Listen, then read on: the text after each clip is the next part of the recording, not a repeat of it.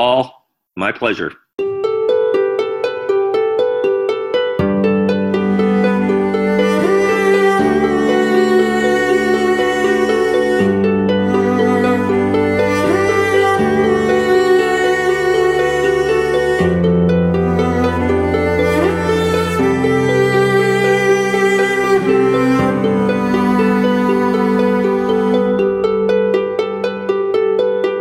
This is going to be the interview with Ray Renati.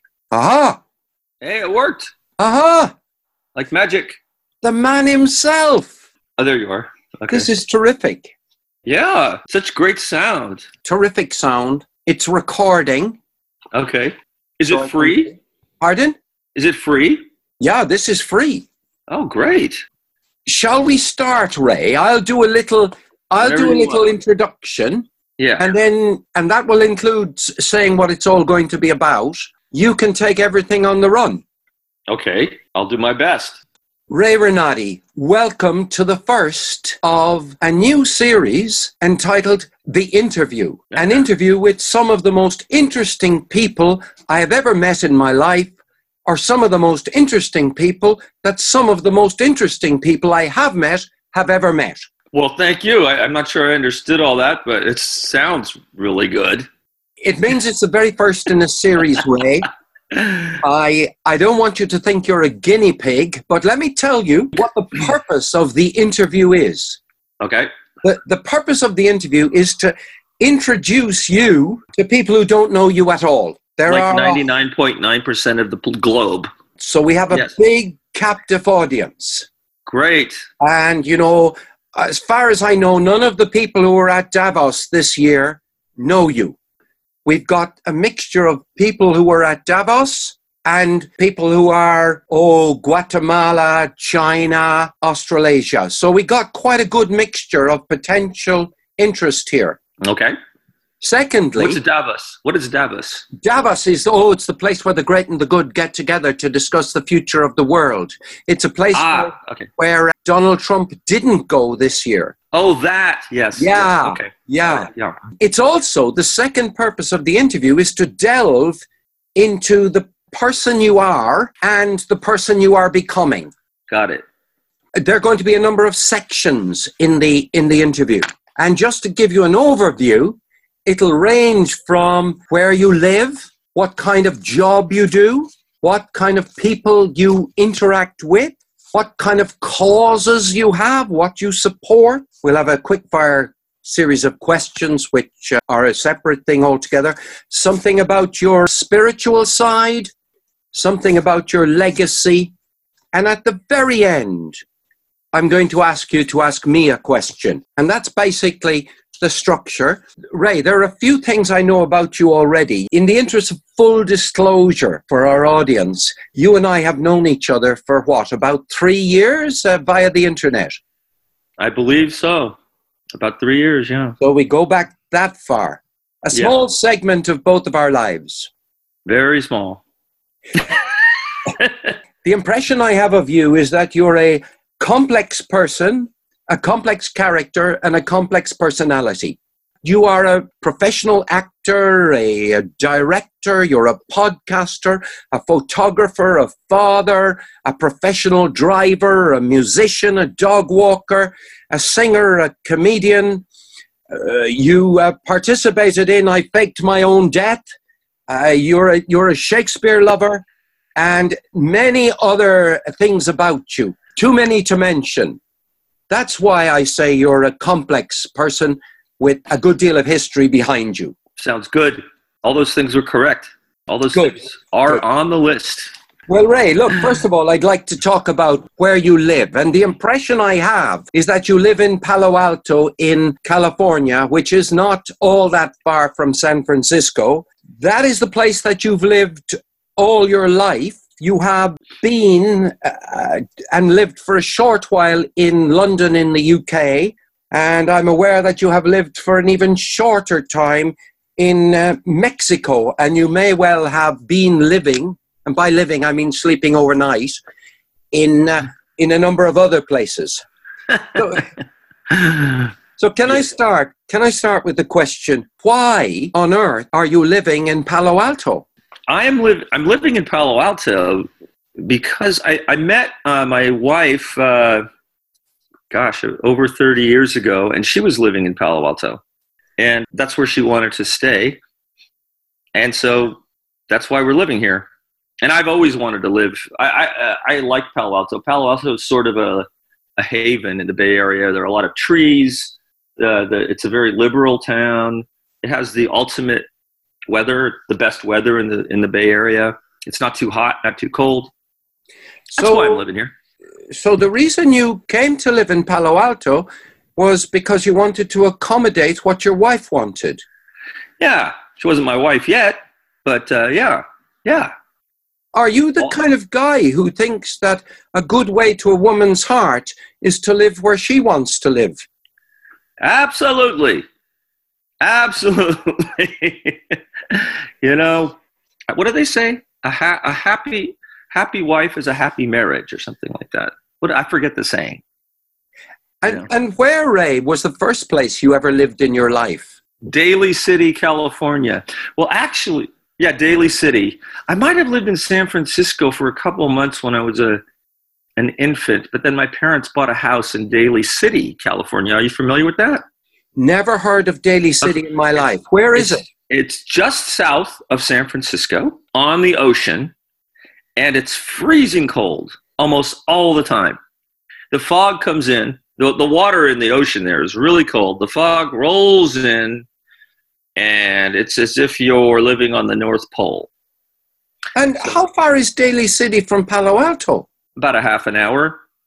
And is the water in Palo Alto just as cold as the water in Daly City? No, because the water here is uh, to the to the east, and it's this part of the San Francisco Bay, and it's the southern part of the San Francisco Bay, and it's shallow. And by the time it gets there, it's pretty warm. On to my west are mountains, but those mountains sort of get lower and lower as you get towards San Francisco, and that's where Daly City is. And so there's nothing blocking the fog the freezing cold fog coming from the ocean here, which is really cold. And Daly City is right there at the vortex of the San Francisco Bay and the ocean. And the mixture of the hot, the war, semi-warm air and the freezing air from the from the from the ocean makes a very foggy and cold place. Oh, wow. Why? Why did you start your life living in Daly City? because my parents chose that. I didn't really have much say in it. I was just a small babe. Well, let me push let me push it a little further. Okay. Why did your parents bring you there? Why why? I'm Oh, wanting, Oh, because wanting to go back in your life. my my my my grandparents, my mother's parents, lived in the outer mission in San Francisco, which is on the border of San Francisco and Daly City. And my mother, being from an Italian family, you know, you have to always be close to your parents. So it wasn't far and it was affordable.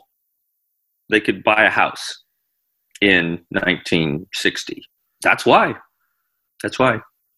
Yeah. So were they part of the flower power generation then? Oh no, oh no, no, no. They came a little before that, and it's interesting because um, when I was a kid, when I was five, six years old, the flower power generation was in full force. My, if my memory serves me correctly, and I believe it does, most people made a choice whether they were going to be flower power or you know crew cuts and uh, hold the line, toe the line, uh, good citizens, quote unquote and my parents went that direction. So the hippies were all the weirdos, and my parents, my dad had a crew cut and horn rim glasses, and my mom looked like uh, leave uh, leave it to Beaver's mother. There you go. Did your dad have a crew cut because he was also in the military? He he was he was in the Navy before that. He was sort of a spy. Maybe I shouldn't say this, but that was so long ago. He worked. Um, he list. It was between uh, the. It was between. It was after Korea. No, wait a minute. Yeah, after the Korean War and before Vietnam really started. He listened to Jap- the Japanese give Morse code Yeah, and they would intercept the Morse code from the Japanese, and he would just type it out all day. So Yeah. he was. Uh, could he possibly have been the U.S. equivalent of the um, the Enigma machine? Uh, the uh, uh, the work that went on in the UK to break the uh, the codes that the Germans were using. Was he a code breaker? Maybe, maybe, maybe he won't. If he was, he, you know, he couldn't tell me. He'd have to kill me probably. So I don't know. Tell me other other places you've lived in your life, and remember, Oh boy. I've, Well, so I've then- defined uh, other places you live as places where you have slept overnight. Oh, well, there's a lot of places I've slept overnight, but we won't get into all that. We moved to Sunnyvale, California in 1968, I think, which is down the peninsula from San Francisco because and it's called Sunnyvale because it's sunnier. That's why my parents moved there. My dad got in a car accident in Daly City due to this heavy fog and the guy in the other car got hurt really badly. It was nobody's fault but the fog is so heavy sometimes you just can't see anything. So my parents got tired of the cold and the fog and the fact that this accident happened and they moved to sunnyvale. They bought a house down in sunnyvale. Have you heard of sunnyvale? No, no, people in people in Europe, people in Europe, and I'm in Cork in Ireland, haven't heard of Sunnyvale for some weird reason. well it's one of the big silicon valley towns now there are a lot of silicon valley companies in sunnyvale when i moved there when i was a kid it was mostly apricot orchards Were apricot computers there? i mean apple No, apricot. i'd never heard of apricot computers oh, right, right, right. And by that- the way, was that a real thing yes, yes, yes, Oh. absolutely. It goes back a while. We'll come on to your knowledge of computers in a little while, but I just wanted to say that it's a it's a lovely coincidence to realize that I was in California in summer '68, and so were you. yeah but i was a little boy Well, I wasn't very much older. I was just I down the road in Santa Monica. But this is all about you. So now That's tell a me, six six hour drive from here. I also have the impression you have lived in London, England. Now, Yeah. why were you living in London, England? Because I wanted to study at the Royal Academy of Dramatic Art. I, I went there and I did it, and uh, it was wonderful. One of the most wonderful times of my life. I love London. I love just being immersed in theater all day, learning theater, reading Shakespeare, acting Shakespeare, going to sh- plays at the Globe and and at the the Old Vic and all over London. You know, wonderful.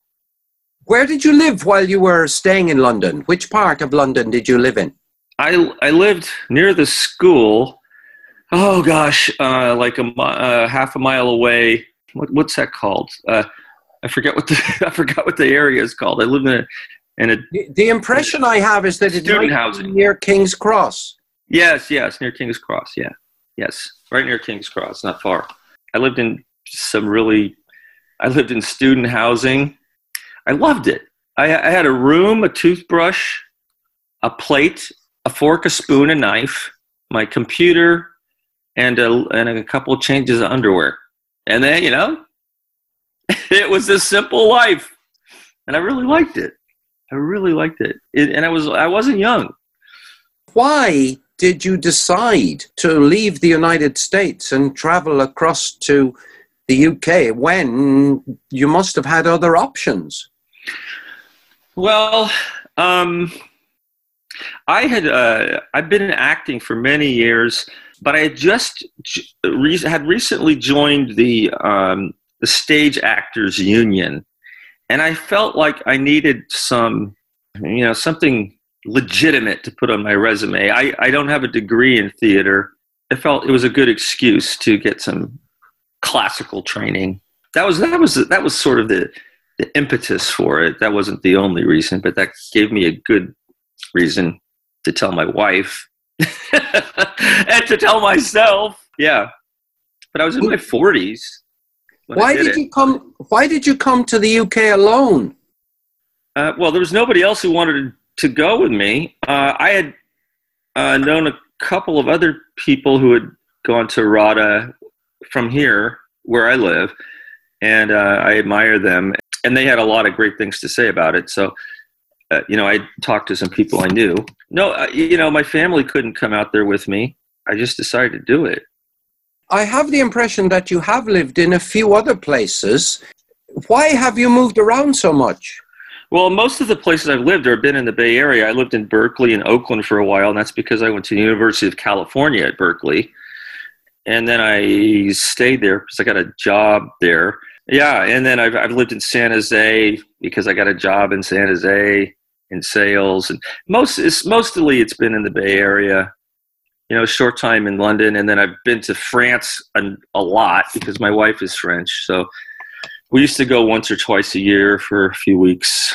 I haven't lived in Mexico, although I've been to Mexico many, many times. I love yeah. Mexico. I love Mexico. In the interest of full declaration, I knew that you'd been to Mexico because you and I discussed your holiday that you had in Mexico at once. Yeah. You, if I remember rightly, is my memory right, that you traveled inland almost like up a river into a jungle? Yeah, we did. You're right. So we were in Puerto Vallarta. We stayed in Puerto Vallarta. We got an Airbnb in the that was in sort of the middle of a a working class area of Puerto Vallarta. It was wonderful. You have to really lock up your stuff, but at night, the people come outside and they barbecue together. The whole neighborhood, the kids are playing. People are just having a blast. That's why when Trump says it's an s-hole country or you know these things, he doesn't know what he's talking about because I'm telling you, um, these people these people know how to have a good time. Yeah, we took a we took a water taxi in Puerto Vallarta. You can get take these water taxis south of Puerto Vallarta, and there are these little villages that you can only get to either through like by donkey or water taxi. And uh, got out of our water taxi, and we were with we were with a guy, a friend of my wife's, who does live there half the year. He's from Canada, and we walked up this river, like wading in the river, about a mile, and all of a sudden on our left was a restaurant in a house. And it was the best Mexican food I've ever had in my life. And we were the only ones there. I don't know how they stay in business. it was incredible. It was just incredible. I'll never forget it. Yeah. Ray, I'd like to move on now to the job that you do. All right. And talk about your job. Now, as I said at the beginning, the impression I have is that you uh, do a number of jobs at the same time, and they range from actor, director, and being a professional driver, and also being a professional photographer, and a number of other jobs, yes. including, and I will call it a job, being a father. Can I ask you, why do you do these kind of jobs? Hmm.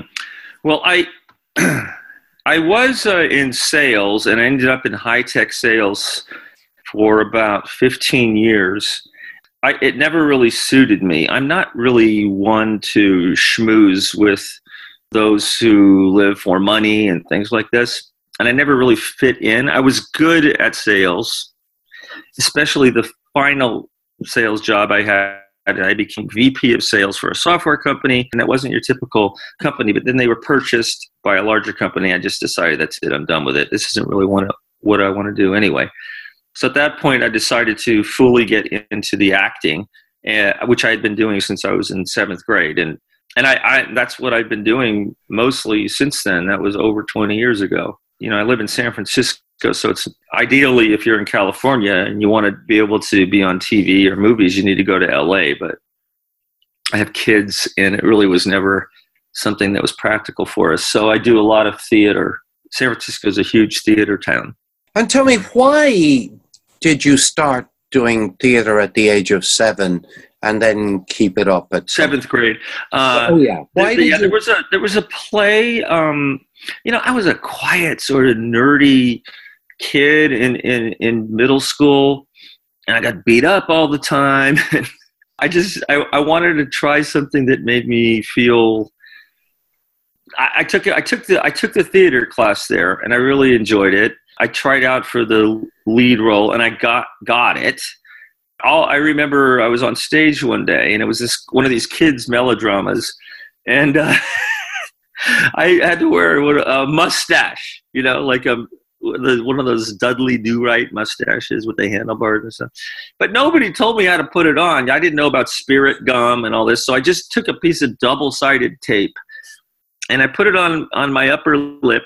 I, I, remember one of the performances. I was out there, and it started falling off, and it was hanging down. And I and I looked out, and the and the the parents were just. I could still see them like laughing so hard and doubled over in laughter because I'm still trying to play this part all seriously. You know, this seventh grade kid.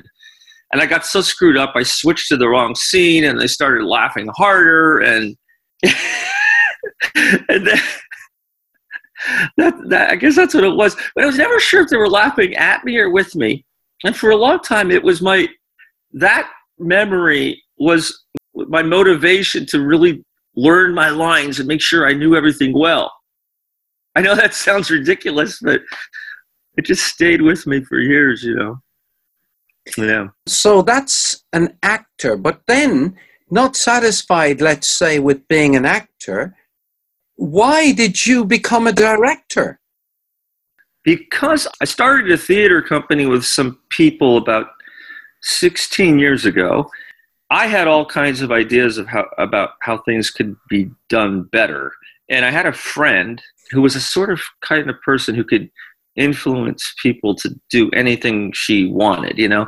Uh, and she convinced the the woman in charge to to uh, let me direct it's it's not easy to get into directing. People really need to trust you. And I knew I could do it. It's my personality. I notice every little tiny thing and how things could have been done better. And I would, you know, I would tell my friend this, and she goes, "You need to direct. I mean, you're so you you would be amazing." And so I started directing, and I just kept on directing because my first attempt was really successful, and so I've directed, uh, you know, so I've been directing plays for I guess about 16 years. Yeah. The most famous play I think I've I associate with you, or certainly the most dramatic, is a play in which you, as the director, placed the key characters in a boxing ring. Yeah. Now, mm-hmm. why on earth did you put people in a well-known play in a boxing ring? well, that was A View from the Bridge by Arthur Miller. It had just been done on Broadway on a blank stage and I didn't see the production. I really wish I had. I read the play many, many times, and I understood why the director had put it on, on, a blank stage. The, the play, the scenes from uh, View from the Bridge sort of morph into in and out play. It was, and we had a boxing ring, a bench, and two chairs, and then we had um, some flats in the back for entry and exit from uh, you know doorways, and that was it worked out wonderfully. That was one of my favorite. And we had a great lighting designer, which was really important because she had to be able to designate place uh, with lights. Because if you don't have actual places, you need to be. You, it helps to have a good lighting designer who can put the audience in different places. You know, with the lighting. Can, can I ask you, in relation to acting in film? why did you uh, play a part in I Faked My Own Death? well, that was a, a, series that was on the Discovery Channel, I think, and there was a production company. I don't know if they're still here that did many of the of these reenactment shows that were on the Discovery Channel. And my agent just sent me to the audition, and I guess got the part.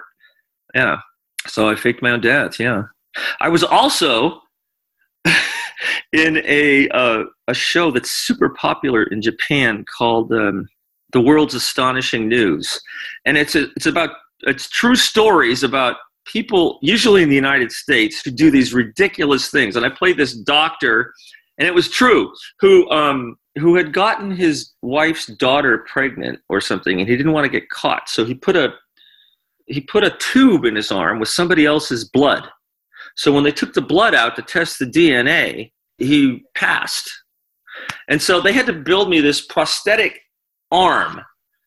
And I had to, it looked so real that when I took the blood out myself, I freaked out because I mean, it actually looked like I was taking blood out of my own arm. Uh, but of course, I wasn't. It was a tube in my arm, just like he had done. Although he had inserted it into in his arm, I just had like makeup on top. Yeah, they had those those those um reenactment shows were a lot of them were based here in San Francisco for some reason for a long time. Well, there are two other jobs, Ray, which I have the impression you've done, and one of them is a professional photographer, and Yeah. the other is a professional driver. Mm-hmm. So, why would you like to talk about one of those? Well, I mean, I can get the professional driver right out of the way quickly. I mean, I'm in the um, I'm in the the, the hometown, well, San Francisco, uh, the the home bases of both Lyft and Uber, and so I just signed up to be Lyft and Uber driver.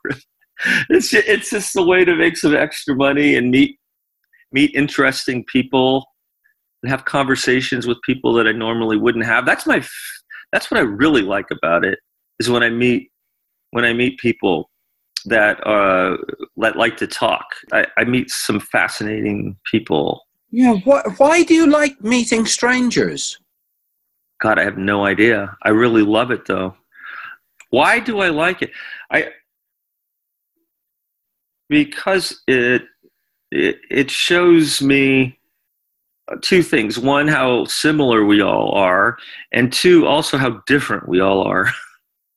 I like to hear about other people's experiences, and I also, I also, it, it, in some strange way, it's uh, if a person is talkative, you can have a really meaningful conversation with a stranger in a car.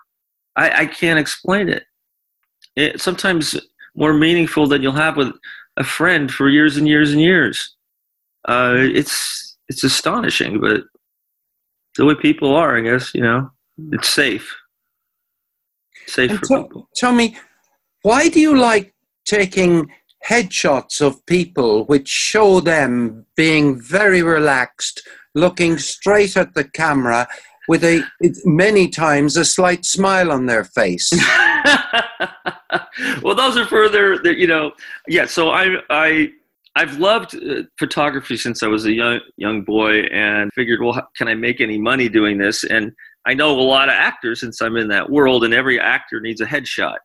So it just kind of, I, I said, I'm going to do this. You know, like 20 years ago, I've taken headshots of many, many people, and it's sort of like the driving. It's not so much the pictures you, you kind of bond with the people and you have interesting conversations and i have a lot of i have a lot of fun relaxing the person getting them to smile getting them to uh, be themselves it's really hard sometimes you would think actors would be able to be really comfortable in front of a camera maybe they are in front of a video camera when they're doing a scene for a movie or whatever but when you stick a regular just photo camera in front of their face it, it's kind of a it's it's a challenge sometimes to get them to uh, to be themselves, and, and I really enjoy it.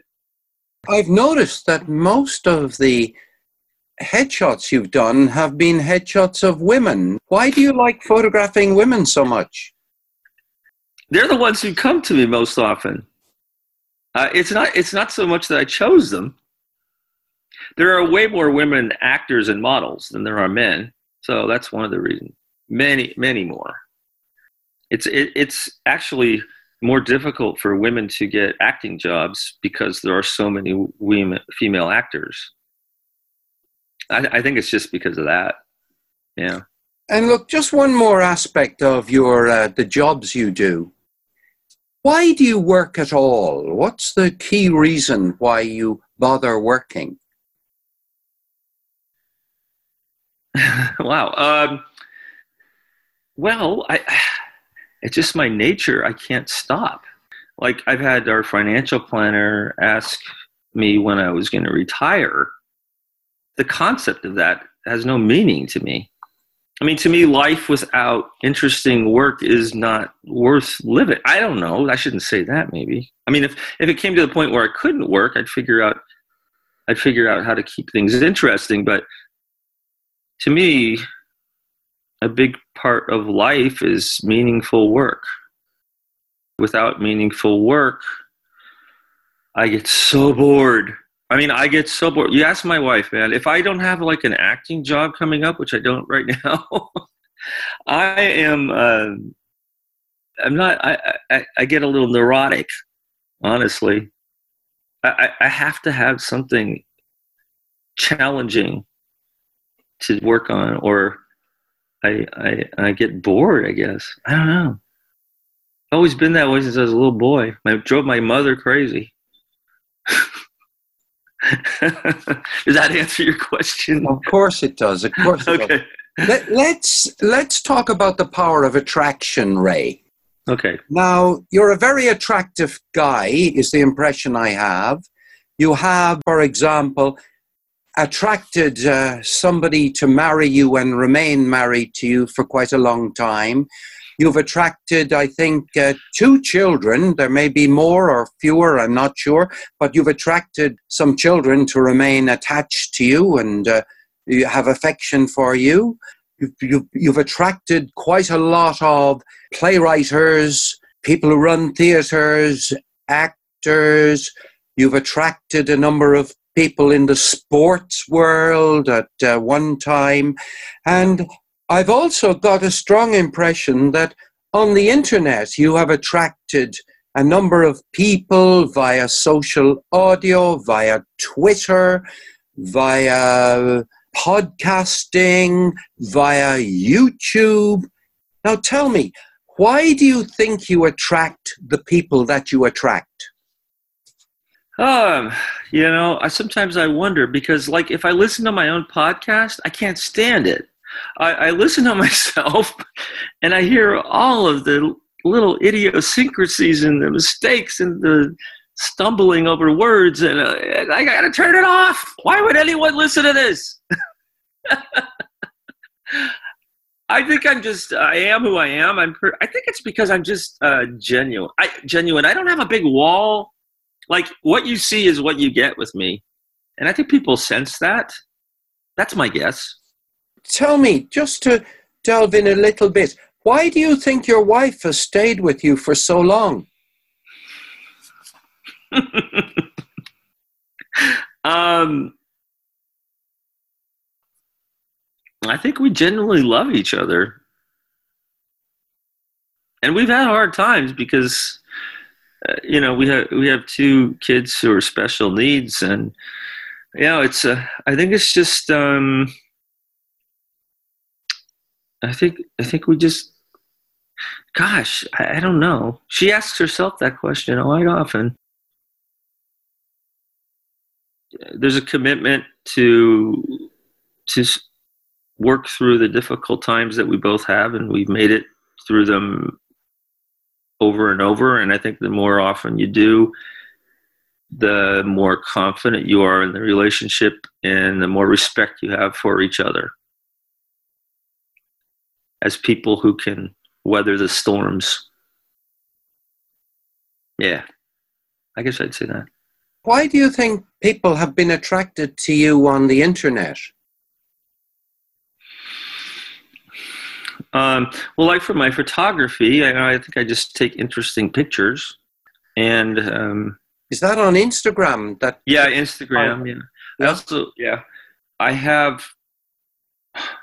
I you know I know I meet a lot of people in my business. You know, being an actor, I meet a lot of people. So I have sort of a sarcastic sense of humor that some people like. I'm yes. sort of I'm sort of well known in the Bay Area in certain circles, so people I think want to, you know, stay somewhat close. I guess you know, something like that. The, the impression I have, Ray, is that other people are more attracted to you than you are to yourself. I'm working on that.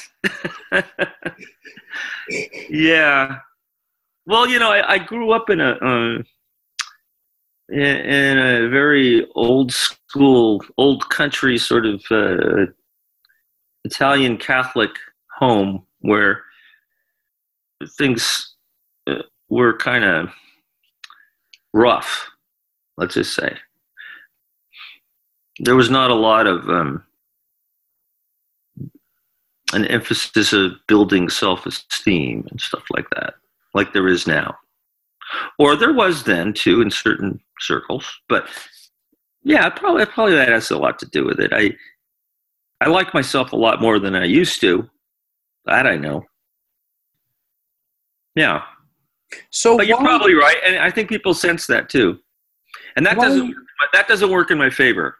That does that is one thing that doesn't work in my favor. Like for instance, sometimes in auditions or or things like that, because people want you to walk into the room acting like you're the you know you are the thing, you know. and uh, I often don't give that first impression. I'm sort of self-effacing. But you know, this last audition I just went on, I was thinking about what you just said right there. And so I decided, what would Hugh Jackman do when he walks into a room for uh, Mamma Mia? And that's what I tried to do. I said, I'm going to pretend I'm Hugh Jackman. And it had a great effect. I got called back like right after my initial audition, which never happened. So I think I'm going to keep doing that. And tell me why. I'm really struck by what you say that you you you like yourself more now than you used to.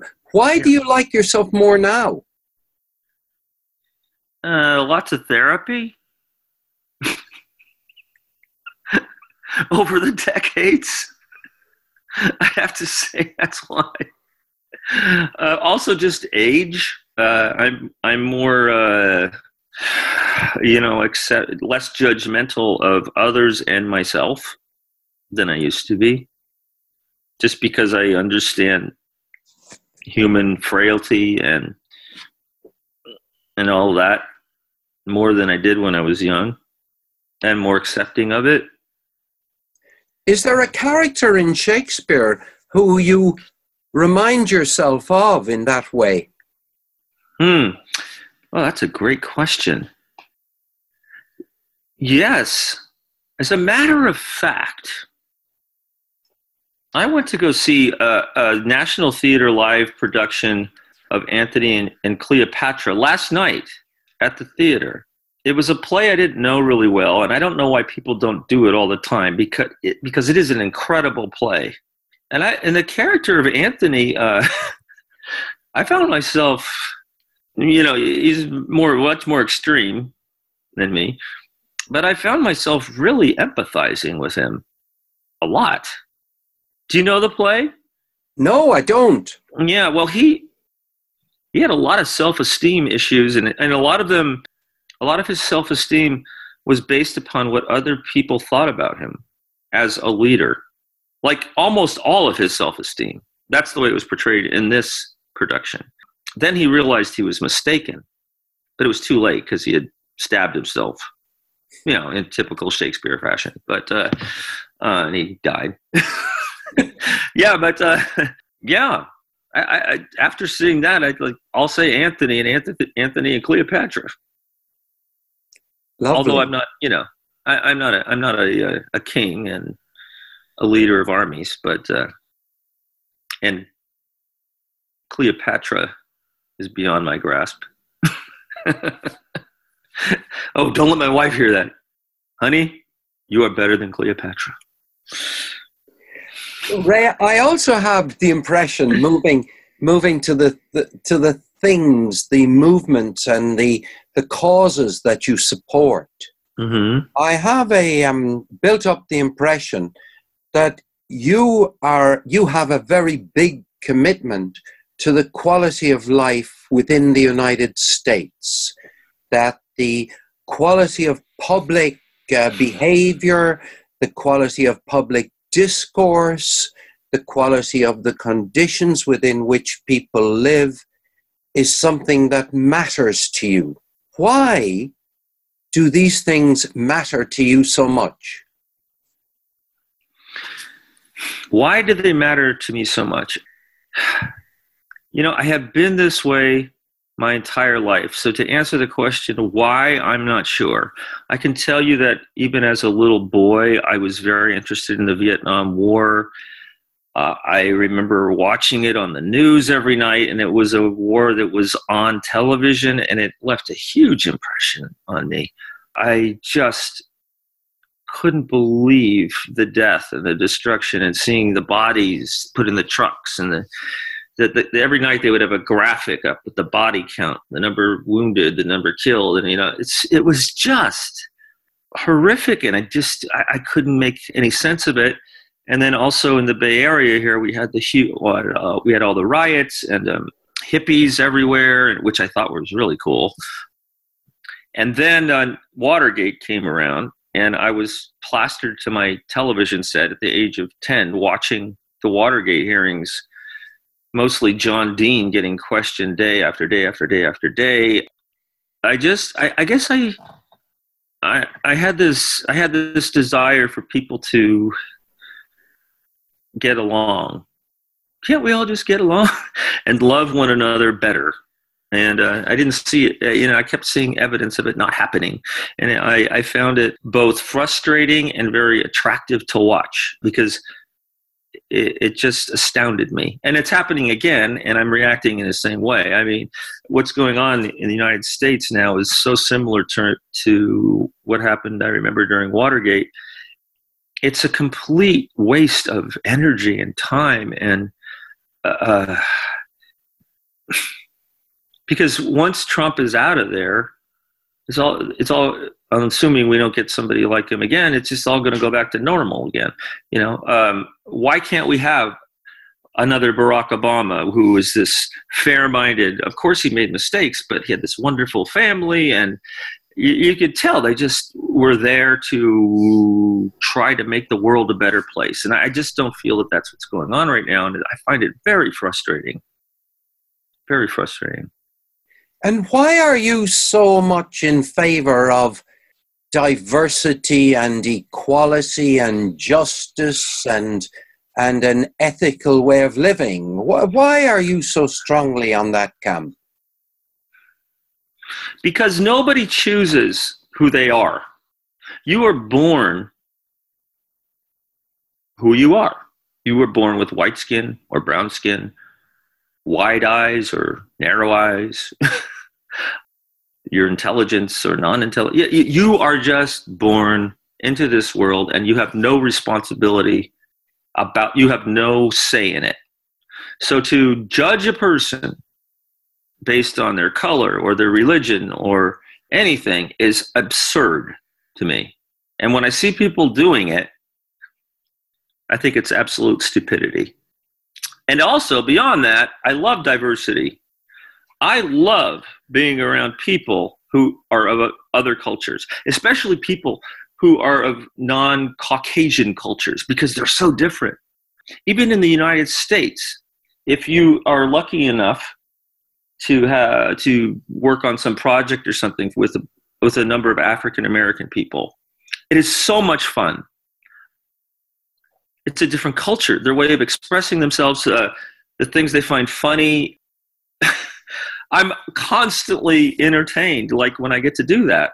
And I, I when people do things, uh, make policy, when they when they when they make judgments, uh, whether uh, they're they're overt or sneaky about people of other colors, creeds, religions, I hate it because it, it, it, it's either born of ignorance or hate or fear.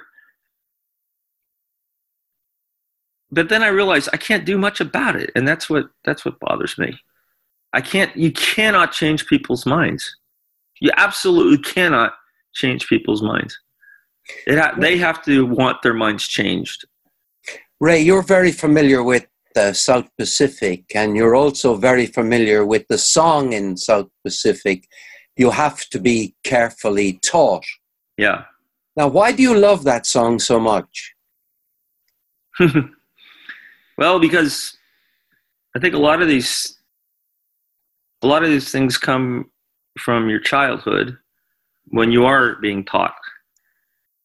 Some kids are prescient enough to perhaps um, go against something they've been taught that is prejudicial or whatever. But a lot of a lot of people don't have that ca- capacity, and so if you're not carefully taught, it just hatred and and bigotry and fear just get passed on from generation to generation. Yeah. And another cause, Ray, that I associate you with is animal rights. You're um, very keen on treating dogs well. Could you tell me why do dogs matter to you so much?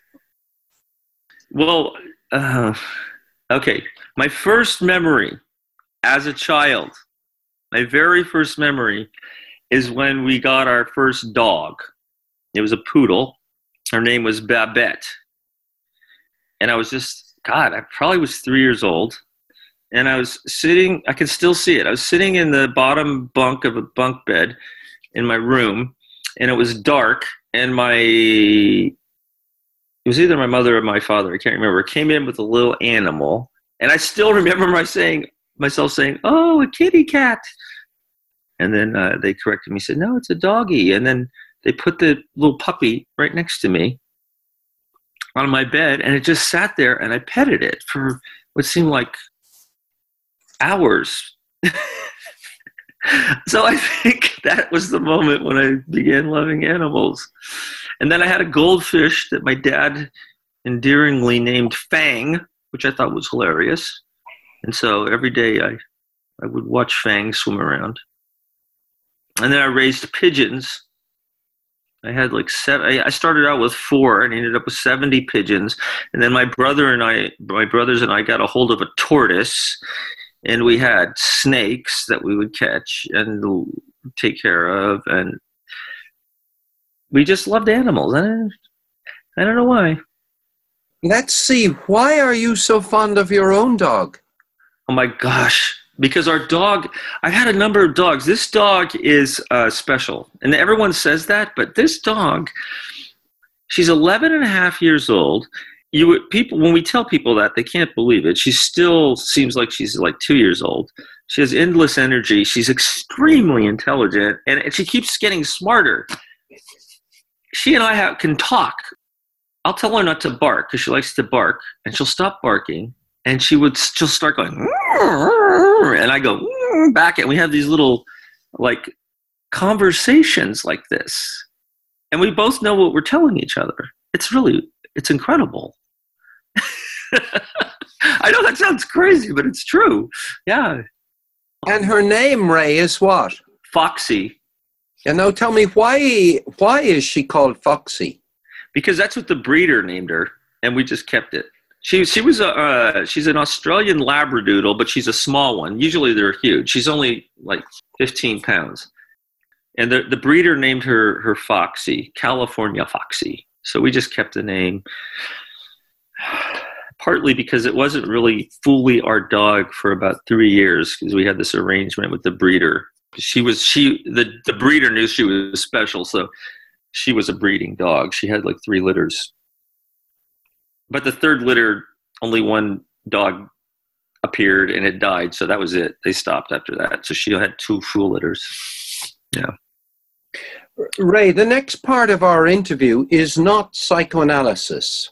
So I just okay. want you to feel relaxed about it.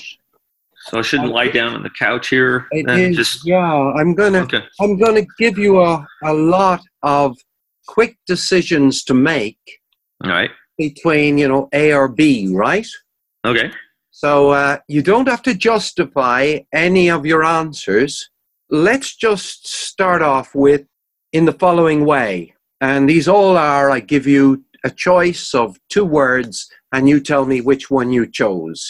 You choose. All right. Okay? All right. Average or alone? Alone. Hearing or seeing? Seeing. Feeling or touching? Touching. Salt or pepper? Pepper. Cream or jam? Cream. Reagan or Nixon? Nixon. Hip hop or ballet? Hip hop. Jumping or dancing? Dancing. Abraham Lincoln or Nelson Mandela? Nelson Mandela. Grizzly bear or rattlesnake? Grizzly bear. Running or climbing? Climbing. Movie or stage? Stage. Limelight or composer? Composer. Here or now? Now. Clockwise or anti clockwise? Anti clockwise. Wisdom or courage? Courage. Cain or Abel? Abel. Poetry or energy? Energy. Up or down? Up. Wyoming or Hawaii? Wyoming. Russia or China? Russia. Venus or Mars? Mars. Egyptians or Romans? Romans. Football or ice hockey? Ice hockey. Chess or bridge? Chess. Men or women? Women. Thank Now you. what? Does it? Does that? Does that? Do, do I? That's the um that they're they're today's now what that what that means well it'll be um submitted to the Institute of Psychoanalysis in Vienna Yes. uh, for analysis. Oh, good. Your uh, your psychoanalytic DNA will come back. Oh, thank God. It's like Ance- Ancestry.com or uh, one of those things, right? Yeah. Why were you so surprised to find out that you had Irish blood in you? because I didn't. I, I I have a I have the the only person that I thought could be I. Well, let me let me back up. My father's mother was from Leeds, England. Obviously, she could have had Irish blood, but my grandmother, one of my mother's mother, her maiden name was Olari, O L R I I. O L A R I, and she said it was because they had immigrated from Ireland and from O'Leary, O'Leary, or, and I think she was right. um, so I was just surprised. Uh, you know, sometimes these these stories, you know, they get passed down, and people don't have any concrete evidence, but it just goes from generation to generation, maybe for a couple hundred years. And she was probably right. Why did you have do the DNA test? Oh, just for fun. I was just for fun. You know what the funny thing is? That, You know, as they get more data, they narrow things down. They narrow it down. And uh, on the latest iteration of this, I came out 40% French. That sort of encompasses northern Italy, too. So, you know, because my last name is Italian. But my wife, who is a French citizen and lived in France for half her life, is only 20% French. Isn't that great? Yeah, yeah. So, Okay, let's go. Let's go spiritual, Ray. all right. I the one of the impressions I have of you is that you are a a spirited uh, a spirited person. You are you are a guy full of spirit, both high spirits and low spirits. That you believe in a god, and that you grew up as a quite a religious person.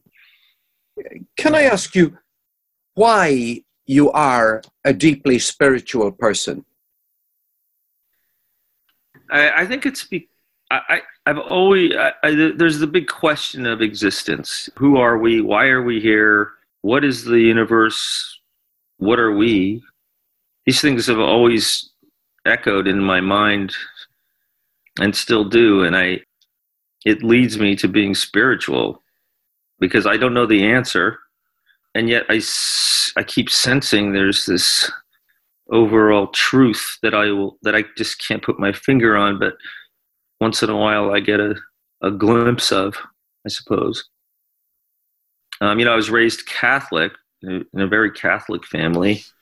I've gone back and forth to the Catholic Church, but I have trouble with the Catholic Church as it is right now, with all this scandal and uh, and also when I was in college at Cal Berkeley, I went to a very liberal Catholic church run by the Paulist Fathers, which is a very small group of priests here in the United States.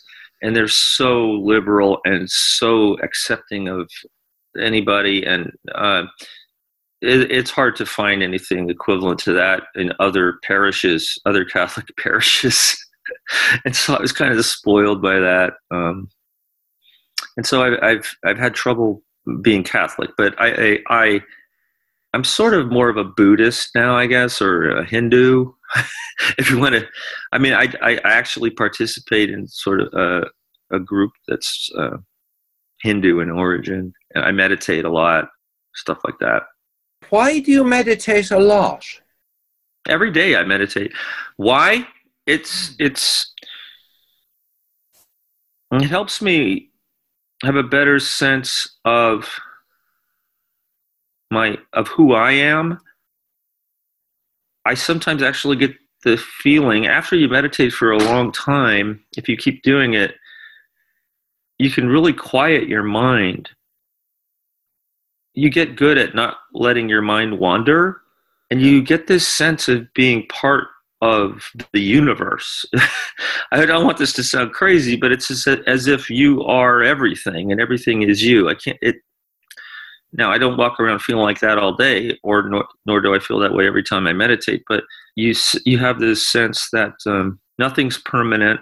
It's all part of this big giant thing that we really don't understand, and I am just one little piece of that. You know, gives me perspective, gives me peace yeah.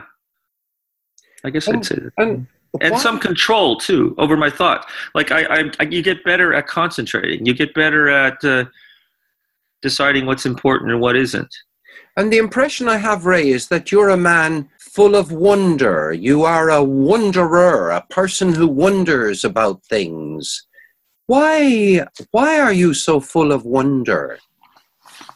I always wonder that myself last night when I was watching this this film, I you know I went I went into the movie theater. Here is here is the opportunity to see two of our greatest actors act out one of this this great masterpiece, Antony and Cleopatra, by perhaps the greatest playwright of all time, and perhaps one of the greatest theater companies of all time, the National Theatre in London. And I look in the audience, and there's it's all like like 30 people over 75 years old. You know, luckily my gray hair matched them. There's like no young people. There were a couple. And I felt like, wow, nobody cares anymore. And, and I and I watched this play and I was in wonder. And I'm thinking, why, especially in the second act when things came to to, to, to its penultimate point and the actors seemed to transform into something. Uh, it, it I, am in the wonder of the human spirit, and and actually one found myself wondering why I found that find that so completely interesting and, and, and why it consumes me, and it does, and I don't know the answer. I just I don't know how to answer your question. It just does. It just does, and I I need more of it, and I, and I and the more I get of art that does that to me, the happier I am. So the impression I'm getting there is that you're somebody who can live with the discomfort of not knowing. Why yeah. are you able to do this? Be, because it gives me a sense that there are a lot of things that, that are much bigger uh, than me, and when I, when I uh, much more important than me, much more universal than just my little world and it puts things in perspective, I guess. And it also allows allow when I can when I can feel empathize with a piece of art or actors on a stage or in a film, I feel I'm connected to them and then the, to the rest of the world in a way that I can't quite put my finger on, but leaves me with a sense of awe. Let's. Did I answer your question? yeah, it's a great answer, Ray. Okay. Okay. Great answer. It's, uh, you know, I wonder at your answer, and that's the great thing. Okay. Let, let me let me just bring it together now towards the end. Uh, your legacy. You you've you you give the impression to me that you're not finished yet. That there is uh, more work to do. That uh, and that you have been creating all your life something that may I think you wanted to live after you. I think you want your life to be of some consequence. So the hmm. impression I have is that you are an ambitious guy and you're keen to leave something behind you. Why is that? Because this, the thought of death scares doesn't. I, I, I always am angry at the at death. The fact that people die. I, I don't understand it. Everything dies. I don't understand the the the the strangeness of it. And I realize that it's just because we're human and we have consciousness that we even contemplate it. But the fact that you can be here and then one day be gone as if you were put under permanent anesthesia is something that just kind of freaks me out, honestly. Uh, as I get older, I, like you say, I find myself thinking about the things that I can do that will keep me around longer after I'm gone. so I've actually been thinking about writing a musical. I want to write a musical about. I have a relative who was a, an opera singer, but he he created his own publicity and he sang in. A, it was my my great grandmother's brother. He, he, he rented out Carnegie Hall in New York City and created his own publicity and put on shows.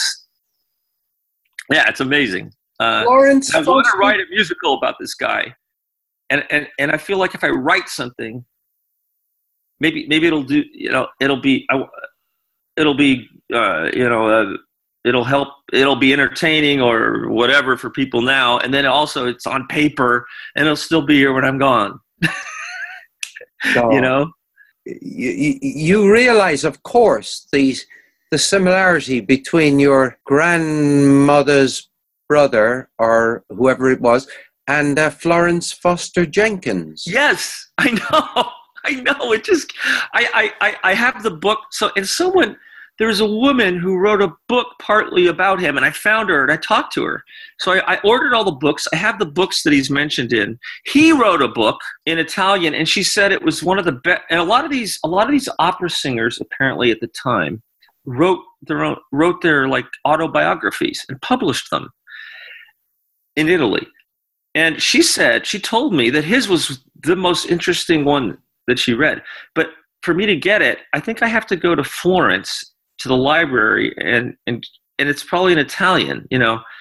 So I'm gonna have to probably go to Florence, photocopy the book if they'll let me, and then and then uh, you know transcribe it into English. But I'm translated into English.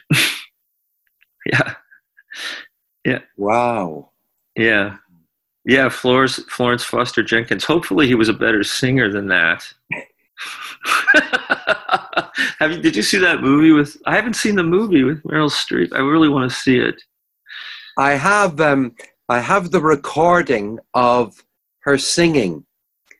Oh, it's just horrible. Queen of the Night aria in Carnegie Hall. Uh, yeah. Why do you think it's so horrible?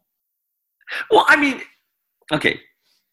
Let me let me let me say, I I I mean, when you compare her technique to to to, to great, you know, artists of the opera, uh, I mean, obviously she wasn't even close. But I, I, the story though is so endearing and so wonderful. I, I love that. I love I love her for that.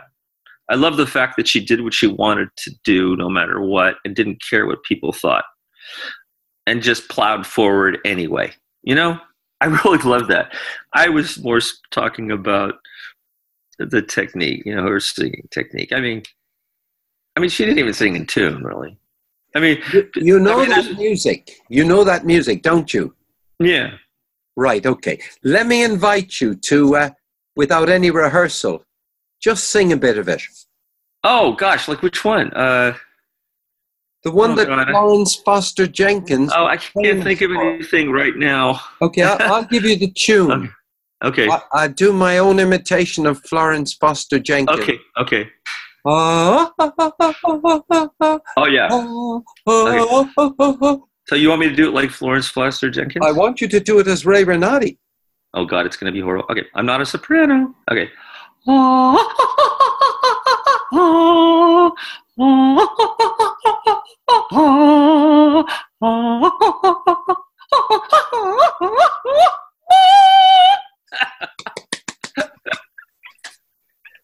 Renati, I have one more thing to ask you to do. Okay. All right. I would like you to ask me a question. I'd like to know what is the question you'd like to ask me and why would you like to know the answer? Oh, okay. What do I want to ask you? Oh, uh, oh boy. Uh, what is your favorite piece of fiction? And the reason I want to know is because I think that people's choice of uh, fiction is more telling about their personality than than than a lot of things can be. So so what do you have a like a favorite novel or something that just that you read that just always stays with you? I I, I have a few. This is the uh, difficulty being put on the spot. So let me. I'll get there. I'll get there in a minute. the The competitors are the brothers Karamazov by Dostoevsky, Middlemarch by George Eliot, Perfume by Patrick Suskind, I'm not sure. The Leopard by Lampedusa. Mm. So the easiest way I have to think about this, Ray, is that if I was going to a desert island, which one of those books would I take with me? Yes. By the way, I also have to throw in Pride and Prejudice. Yeah. I have to include Pride and Prejudice. It, we should I, do the Jeopardy tune while Pardon? you're thinking. We should do the uh, Jeopardy tune while you're thinking.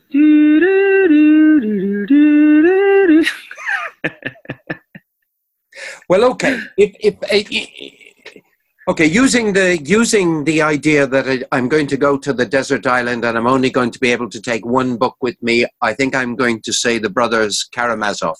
I think you've told me that before. Oh, thank Why goodness for consistency. Yeah, I, I remember you telling me that a couple of years ago. Why? Why is that? Well, it contains uh, not just a narrative and an interesting story, but it contains a huge dialogue, a huge philosophical dialogue, if I remember it rightly, about death and God and religion and, you know, big, big questions. And I, I grew up a little like you as a, I grew up a very religious person in a Roman Catholic family in Ireland, and I did all the things that you know you do. Uh, you know, besides confession and communion, I was an altar boy, and I took it all very seriously. Then, not to spend too long on it, I I stopped being religious, and uh, but I've always been really interested in religion. Will very, very feel very comfortable listening to people elaborate their religious views uh, to me and uh, me inquire to learn about them and uh, you know i'm now in the frame of mind in which i believe uh, you know which i i will accept that anything can be believed by human beings anything at all yes, I agree. Yeah. So the the brothers, to me, i it's that philosophical um, debate that it took me through as a reader. Now I read it first when I was quite young, as a late teenager, maybe twenty at the at the latest. You know, it's always stuck with me. Well, I must say, I've I've said to myself, I must read other Dostoevsky books, but I haven't. Yeah, I'm going to plumb for it because of its depth of philosophy. Okay. How do you Renati, enjoy philosophy? I I have to say that you have been a star of the first ever episode of the interview. I can't thank you enough today. If if a if a case of champagne arrives, please take it in. okay. If it doesn't arrive, well, you've been still a fantastic guest. I think you have introduced yourself to other people in a way that your spirit shines through, your love of life shines through, and that I can't think of anybody who wouldn't love to sit down and have a cup of coffee with you. Well, thank you, Paul. I appreciate that. Enjoyed this. Thanks for uh, letting me be number one. Well, one last thing, Ray, and I, I'm Mhm. uh, uh, perhaps I should have. Uh, yes, I'll do this a little earlier with other people. It may well be that you would be open to somebody contacting you, saying hello to you by some means or other. Is there a way that you would quite like people who listen to this to contact you in any way? Sure. I mean, uh, they could send me an email, I guess. What would be the easiest? Uh, just Ray Renati at gmail.com. R A Y R E N A T I at gmail.com. Sounds good to me. Yeah. Ray, I can't thank you enough. This is the end of the very first interview, a historic experience. Thank you very much. Yeah, You're very welcome, Paul. My pleasure.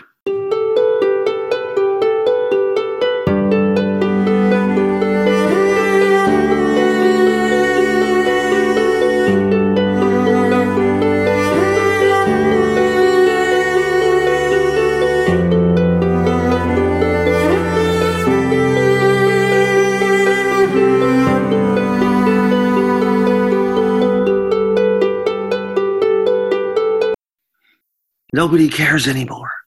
And, and I and I watched this play, and I was in wonder, and I'm thinking, why? eh, Especially in the second act, when things came to to to, to its penultimate point, and the actors seemed to transform into something.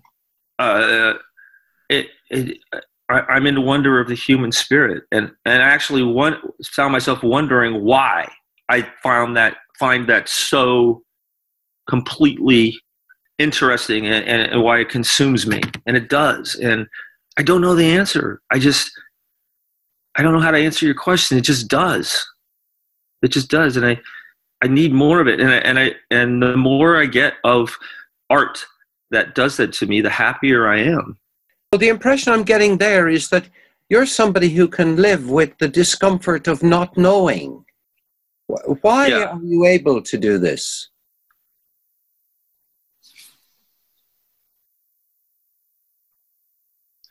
Be, because a mother was from Leeds, England. Obviously, she could have had Irish blood, but my grandmother, one of my mother's mother, her maiden name was Oladi, O L R I I, O O L A R I, and she said it was because they had immigrated from Ireland and from O'Leary, O'Leary, or, and I think she was right. um, so I was just surprised. Uh, you know, sometimes these these stories, you know, they get passed down, and people don't have any concrete evidence, but it just goes from generation to generation, maybe for a couple hundred years. And she was probably right. Why did you have do the DNA test? Oh, just for fun. I it was just for fun. You know what the funny thing is? You know, as they get more data, they narrow things down. They narrow it down. And uh, on the latest iteration of this, I came out 40% French. That sort of encompasses northern Italy, too. So, you know, because my last name is Italian. But my wife, who is a French citizen and lived in France for half her life, is only 20% French. Isn't that great? Yeah, yeah. So, Okay, let's go. Let's go spiritual, Ray. all right. I the one of the impressions I have of you is that you are a a spirited uh, a spirited person. You are you are a guy full of spirit, both high spirits and low spirits. That you believe in a god, and that you grew up as a quite a religious person. Can I ask you why you are a deeply spiritual person?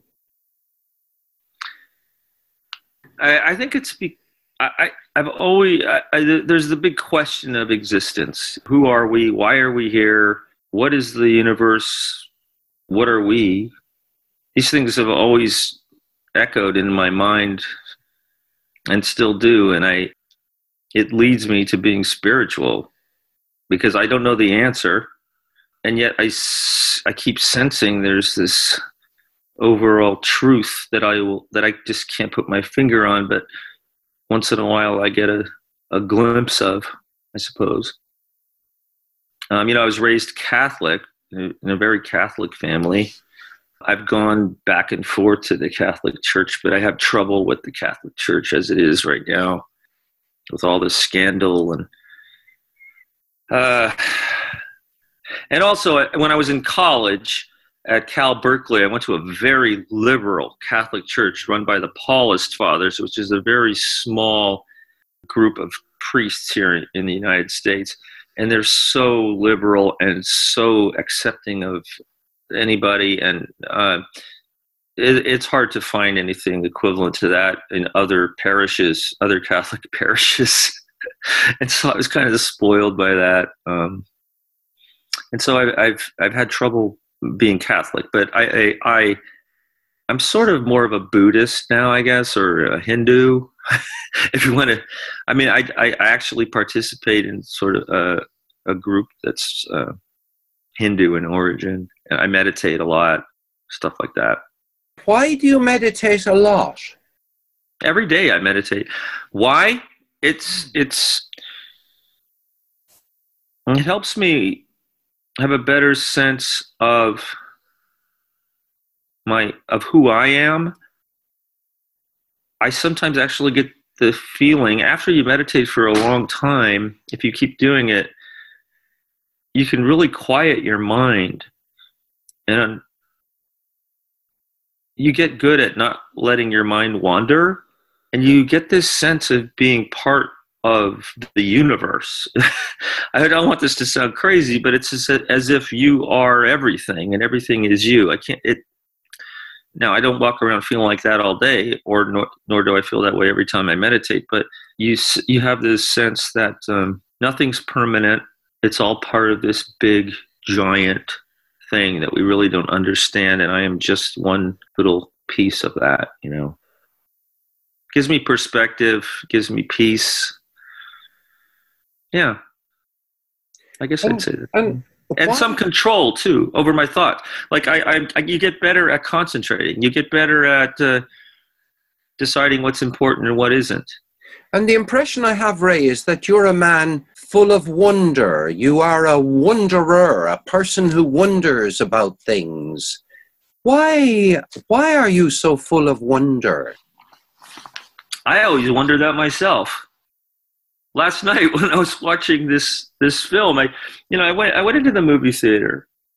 Here is here is the opportunity to see two of our greatest actors act out one of this this great masterpiece, Antony and Cleopatra, by perhaps the greatest playwright of all time, and perhaps one of the greatest theater companies of all time, the National Theatre in London. And I look in the audience, and there's it's all like like 30 people over 75 years old. You know, luckily my gray hair matched them. There's like no young people. There were a couple.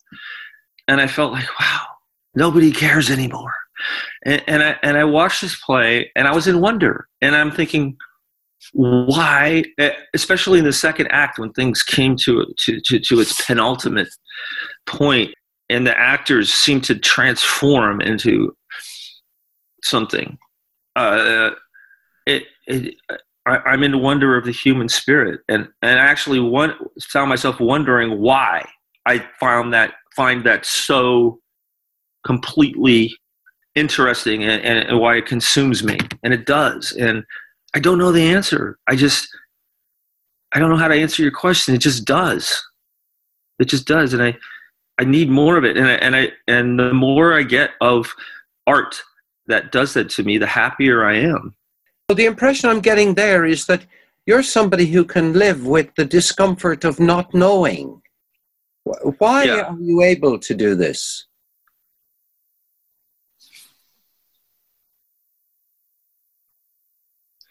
Be, because it gives me a sense that there are a lot of things that, that are much bigger uh, than me, and when I, when I uh, much more important than me, much more universal than just my little world and it puts things in perspective i guess and it also allows allow when i can when i can feel empathize with a piece of art or actors on a stage or in a film, I feel I'm connected to them and then the, to the rest of the world in a way that I can't quite put my finger on, but leaves me with a sense of awe.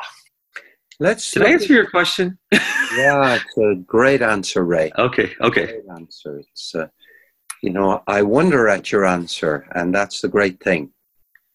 Okay. Let, let me let me just bring it together now at, towards the end. Uh, your legacy. You you've you you give the impression to me that you're not finished yet. That there is uh, more work to do. That uh, and that you have been creating all your life something that may. I think you wanted to live after you. I think you want your life to be of some consequence. So the hmm. impression I have is that you are an ambitious guy and you're keen to leave something behind you. Why is that? because this the thought of death scares doesn't I, I, I always am angry at the at death the fact that people die. I, I don't understand it. Everything dies. I don't understand the the the the strangeness of it. And i realize that it's just because we're human and we have consciousness that we even contemplate it. But the fact that you can be here and then one day be gone as if you were put under permanent anesthesia is something that just kind of freaks me out honestly Uh, as i get older I, like you say i find myself thinking about the things that i can do that will keep me around longer after i'm gone so i've actually been thinking about writing a musical I want to write a musical about. I have a relative who was a, an opera singer, but he he created his own publicity, and he sang in. A, it was my my great grandmother's brother. He he he rented out Carnegie Hall in New York City and created his own publicity and put on shows. Yeah, it's amazing. Uh, Lawrence I want to write a musical about this guy, and and and I feel like if I write something, maybe maybe it'll do. You know, it'll be I, it'll be uh, you know uh, it'll help. It'll be entertaining or whatever for people now, and then also it's on paper and it'll still be here when I'm gone. So, You know, you, you, realize, of course, the, the similarity between your grandmother's brother or whoever it was and uh, Florence Foster Jenkins. Yes, I know. I know. It just I I I, I have the book. So and someone there was a woman who wrote a book partly about him, and I found her and I talked to her.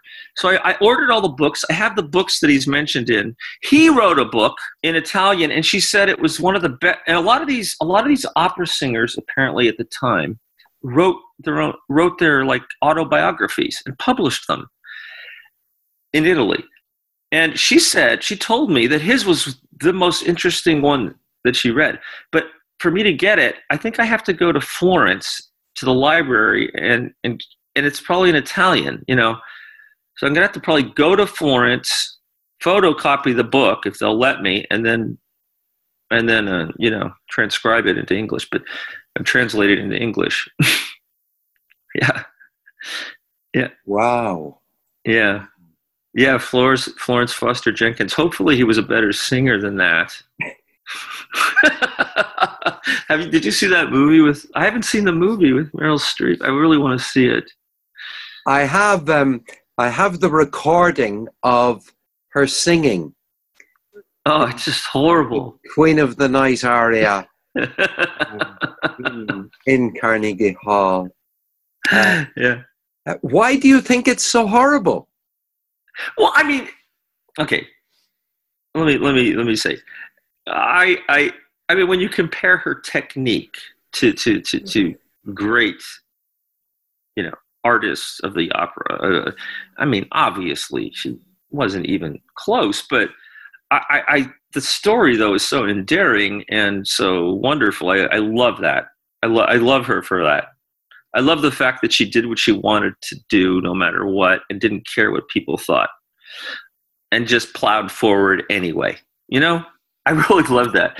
I was more talking about the technique, you know, her singing technique. I mean, I mean, she didn't even sing in tune, really. I mean, You, you know I mean, that music. You know that music, don't you? yeah. Right, okay. Let me invite you to, uh, without any rehearsal, just sing a bit of it. Oh gosh, like which one? Uh, The one Oh, that God. Florence Foster Jenkins. oh, I can't think of anything right now. Okay, I'll, I'll give you the tune. Okay, I, I do my own imitation of Florence Foster Jenkins. okay, okay. Oh yeah. ah, ah, ah, ah, ah. So you want me to do it like Florence Foster Jenkins? I want you to do it as Ray Renati. Oh God, it's gonna be horrible. Okay, I'm not a soprano. Okay. Ray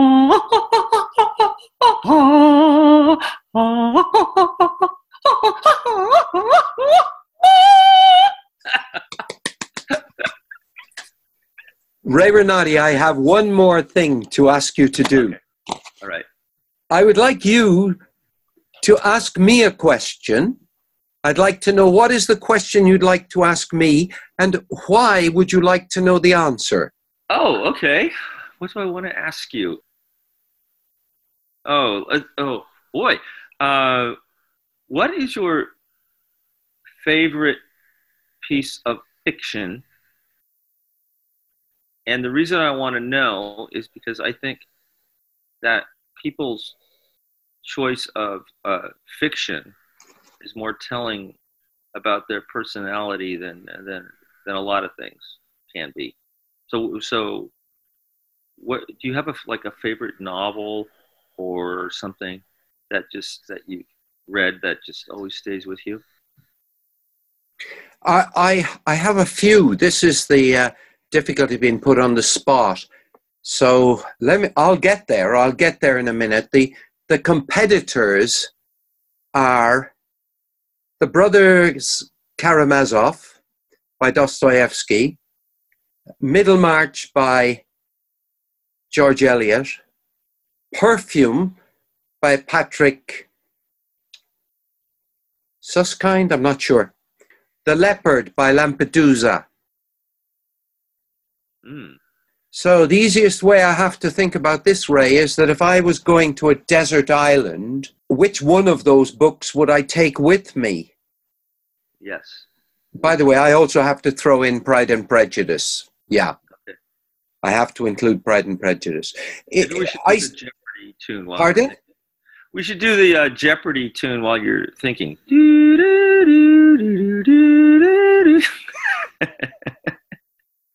well, okay. If, if, eh, okay, using the using the idea that I- I'm going to go to the desert island and I'm only going to be able to take one book with me, I think I'm going to say the brothers Karamazov.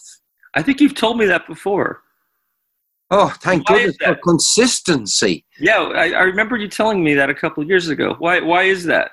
Well, it contains uh, not just a narrative and an interesting story, but it contains a huge dialogue, a huge philosophical dialogue, if I remember it rightly, about death and God and religion and, you know, big, big questions. And I, I grew up a little like you as a, I grew up a very religious person in a Roman Catholic family in Ireland, and I did all the things that you know you do. Uh, you know, besides confession and communion, I was an altar boy, and I took it all very seriously.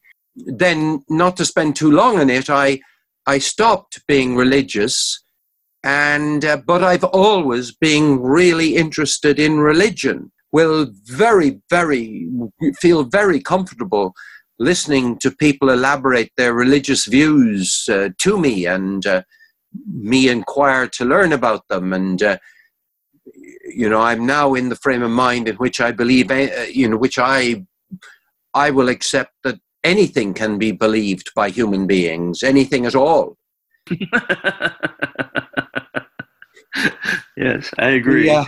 so the the brothers to me it, it's that philosophical um, debate that it took me through as a reader Now, I read it first when I was quite young, as a late teenager, maybe 20 at the, at the latest, you know. It's always stuck with me. Well, I must say, I've, I've said to myself, I must read other Dostoevsky books, but I haven't. Yeah, I'm going to plumb for it because of its depth of philosophy. Okay. You enjoy philosophy? I I have to say that you have been a star of the first ever episode of the interview. I can't thank you enough today. If if a if a case of champagne arrives, please take it in. Okay.